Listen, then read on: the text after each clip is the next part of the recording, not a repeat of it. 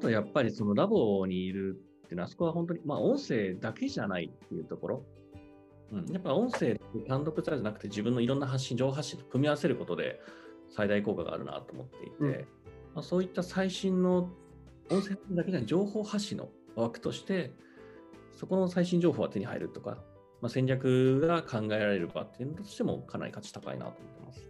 うん、一人でやろうとしても無理ですもんね。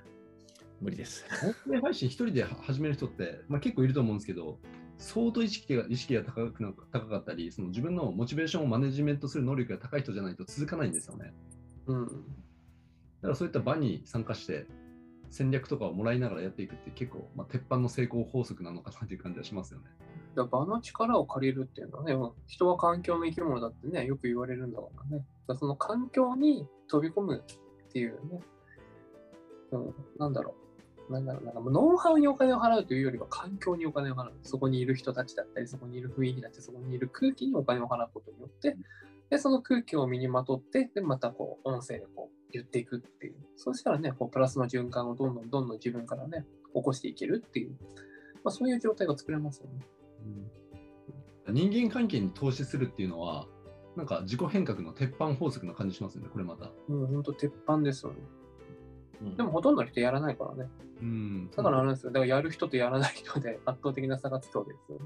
うん、なんかそういう意味で言うと、あの結構あの環境って、なんだろう、ちょっとあの変な言い方でレベルが高い人が多いというのは、そのレベルって別に、なんだろう、上半身いっぱいやってるとかそういうわけじゃなくて、意識が高いって言ってもいいんですかね。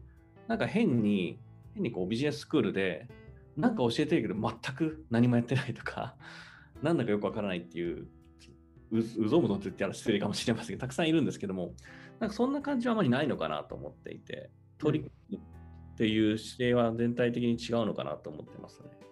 いや、なんかお金お金してないのがいいですよね。確かに。なんかビジネススキルとか言ったら、なんか稼ぎ稼いだやつが正義だみたいになるじゃないですか。ありますね。もうそんなの関係なくて、もうね、もう毎日長渕剛歌ってるからすごいとかね。なんかそんな雰囲気じゃないですか。それが、そういう雰囲気だからこそ自分の発信ができて、要するにハードルが下がってるから、うん、全体でできて、でそれが自然とまあ収入につながることももちろんあるし、うん、よくさんみたいになんか本が増刷されたっていうのもそうだし、何かしらつながっていくんですね、やることでやっぱり。それ進みやすい環境にあるっていうのはすごく思います。今の何が生まれるかわからないっていうのがいいですよね。パルプンテみたいな感じですもんね。パルプンテ。今のハードルが下がるっていう話がちょっと出て出てきてるんですけど、うん、あのちょっと聞きたいことがあって、沖田さんの音声配信の話を自分のその読者の方にしているときにですね、やっぱりこう、音声配信にすごい興味があるんだけど、話すの苦手なんですよっていう人、まあ、結構いるんですよね。結構いるとか、いるんですよ。まあ、結構ではないけど、ちょいちょいいて、話すの苦手だからその音声配信やりたいけど、ためらってる人とか躊躇してる人って、まあ、ちょいちょいいるんですよね。そういう人たちに向けて何かこうアドバイス的なことってあります？話すのが苦手。僕はめっちゃ話すの苦手ですから。うん、みんなそう思ってないだけだね。思ってないですねそうだから自分の思っている苦手と人の思っているものは全然違うってことですよね。だから自分が苦手だと思ってても、でも周りはそう思ってくれない可能性だってあるわけです。なので、だからやってみるっていうのはすごい大事ですよ、ね。で、やっていく中で、その自分やって、出して、で、そしてフィードバックもらって、で、そのフィードバックをもらって、また自分を高めていくっていう、こう、なんだろう、プラスその成長の螺旋階段に入っていくことができるんじゃないかなと思うんですよね。苦手な人は特に。そう。やっぱり僕も思うのが、苦手な人だからこそやった方がいいっていうのはやっぱ音声配信なんですよね。出していって、まあ、さっきもさんが言った通りそのままなんですけども、出して、で、見てもらって、聞いてもらって、フィードバックもらってっていうのは、これやることで成長つながるっていうのと、なんか音声配信ってセルフコーチングみたいなもんだと思ってるんですね。話すことで、うん、まあ、さっきまでいいところで言ったように、自分の考えと深いところ見えてくるし、だんだん自分が見えてくるんですよね。そうすると、うん、なんか、だんだん自分のセルフイメージがどんどん変わっていくっていう、これ音声起きやすいんじゃないかなと思ってます。うん。音声自体がアファメーションですもんね。そのものですもんね。うん、確かに。確かにあの、うんよっこさん最近あの喋るの苦手な方って言ってるけど、僕も喋るのあんま得意な方じゃなくて、よく噛むし、よくどもるしなんですよね。神々の神が降臨してくるんですけど、なんかさっきの話と通じる部分なんですけど、これもなんかその人の個性が出てる。そうそうそう、それも一つの個性だから、でその、なんだろう、苦手でも頑張ってるっていうところが愛されたら OK じゃないですか。うん。でなんか、だから苦手だからやれないっていう人は、なんかね、求めるものが高すぎるんですよね、期待値が。うん、確かに。期待値が高すぎちゃうから、だから自分自身にプレッシャーかけて、じゃあ、そのプレッシャーに対して、やるのかやらないのかって言ったら、えやらない方が楽だからやらないっていう選択肢を取っちゃうんですよね。でそうすると、やりたいことを、やりたいのに、やりたいと思ってるのに、やらない自分っていうのをどんどんどんどん作っていくことになるわけですよね。でやりたいと思ってること、やりたいことをやりたい、いつでもやりたいような自分になりたいと思ってる人は、苦手だったら、なおさらやらないといけないなっていうふうに僕は思います、ね。まあ、そのためにやるためのハードルも低いなっていうのもありますね。うんうん僕もやっぱ滑舌悪いし、やっぱ噛むし、よく。で、昔、最初の頃って、すごい噛んだ部分を切り取ってたんですよ。編集してたんです。めんどくさくなって。まあ、確かにめんどくさい。でもちょいちょい、もうもういいやと思って、ある時からもう、あまりにもひどいのは切りますけど、うん。私はもう切らないようにしたんですよ。なんかね、その方が反応がいいんですよね。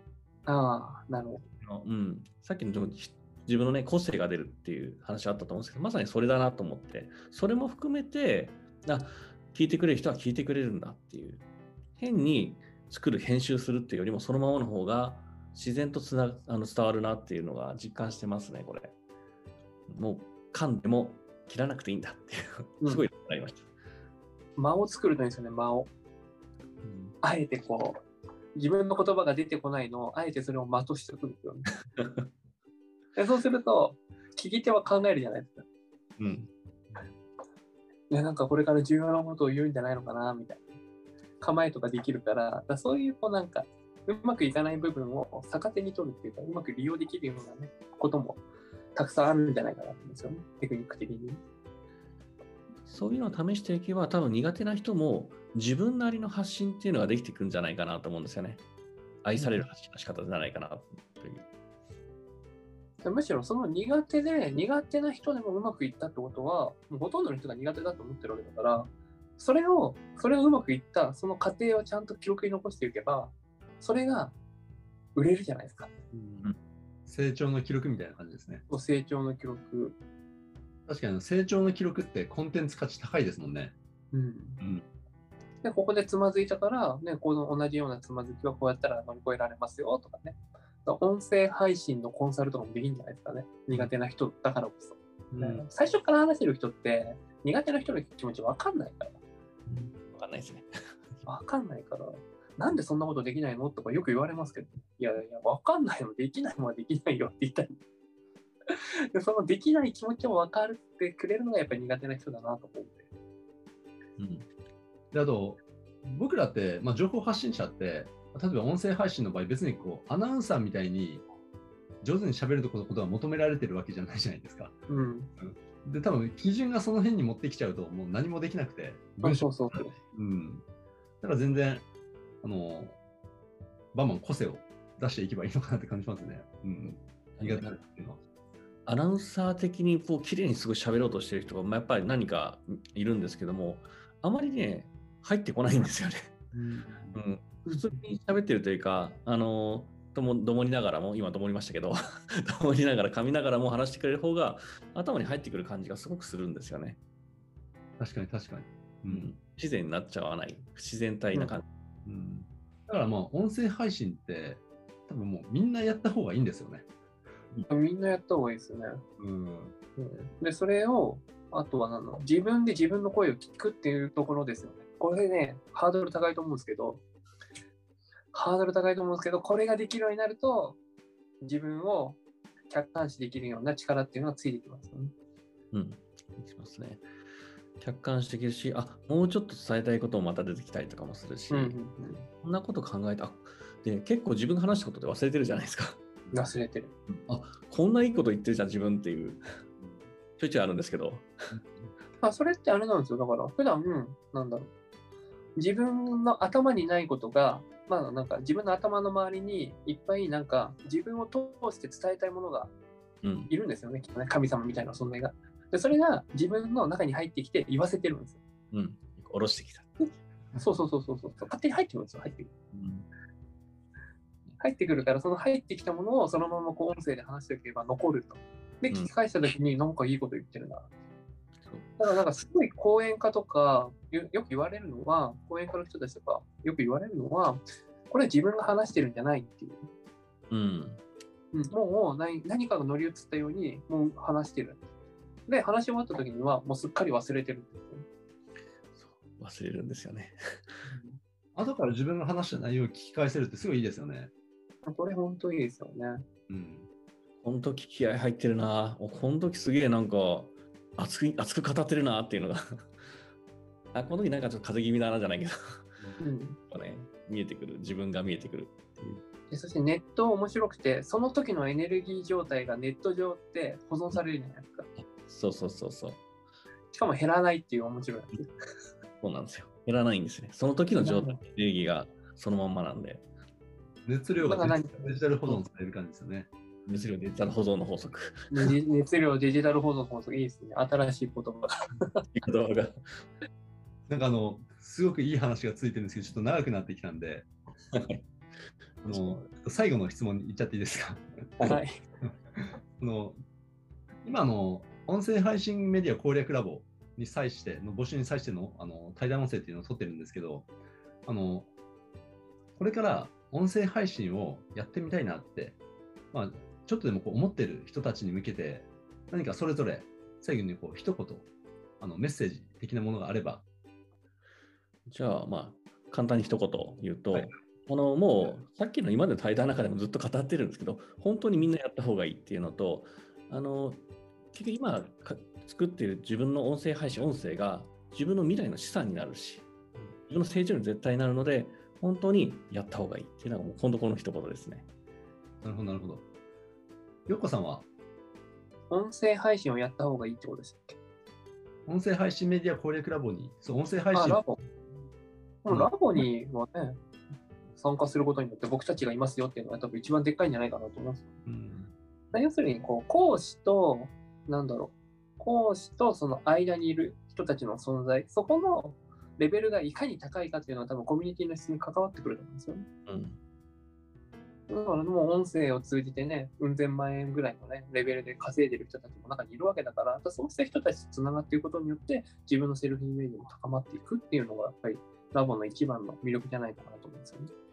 で、そうした人たちが、じゃあ、普段どんな会話をしているのか、どんな態度で、えーセミナーを受講しているのかっていうのを見れるっていうのも、また一つのね、魅力じゃないかなと。今のこうどういう人たちと自分が人間関係を持ってるかによって自分の人生ってめちゃくちゃ大きく変わってくるじゃないですか、うんうんそういった部分をがっつり変えれるのが音声配信攻略ラボだと思うんですよね確かに。そういう意味じゃ、まあ、僕らもそうだしもう主催主催者のお二方もそうだしそういう人たちとこうつながっていけるっていうのはすごい大きなメリットですよねね、本当に。本当ね、腹筋が痛くなるぐらい笑える環境なんてないですからね。自然とやってる自分になれると思います。うん。素を素を出しても大丈夫っていう感じですよね。うんみんなそういう意識高いのに簡単に子供化するような環境ですよね、うん。うん楽しいですよねすごくうん。そんだけの環境ってなかなかないはずなんですよね。うんうん。うんその、要するにこういう、なんだろう、音声配信ラボがあるよという、その情報に触れただけでもラッキーだなって僕は思うんですよ。うんまあ、確かにね、日本人1億2000万人ってこの情報に触れると多分1万人もいないですからね。そうですね。この情報触れられる自体でもすでにラッキーだと思ってるんですよね。あと、これだけあの質が高い音声のコミュニティって多分他にないと思うんですよね。音声のコミュニティ自体がそんなにないけど、はいこんだけあの主催者のレベルも、の方たちのレベルも高くて、あと参加者のレベルも高いような、意識が高いようなコミュニティって他にないから、もう確実にもう人生が変わると思うんですよね、参加すると。うん。しない、参加しない理由がない。ねなるほど。まあ、全会一致で音声配信ラボはやばいよって話ですよね、今。なんでまあ僕らもあのお待ちしてるんで、あのぜひあのこの音声を聞いて、あのちょっとでも気になってる方、まあ、説明会だけでもまずは参加してほしいですね。うん、説明会だけでも参加した方がいいと思います。もうそれだけでもいいので、本当に。で、その環境がここ欲しいなと思ったら環境入った方がいいんですよ。うん。だからそれで楽しい世界が待ってる。うん。まあ、あの確実に人生が変わること受け合いなんで、ぜひぜひあの参加してもらえたらなという感じですね。はい。ということで、あのまあ、30分ちょっとあの話してきましたけど、この辺で対談の方は終わりにしたいと思いまたあの分かんないこととかあの質問とかあれば、まあ、こあの個別にメッセージとか送ってもらもらったりして、うんまあまあ、もらえれば僕らもこう対応することができるんで、なんであのぜひあの説明会の方でお会いしましょう。お願いしどうもありがとうございました。ありがとうございました。そうでは。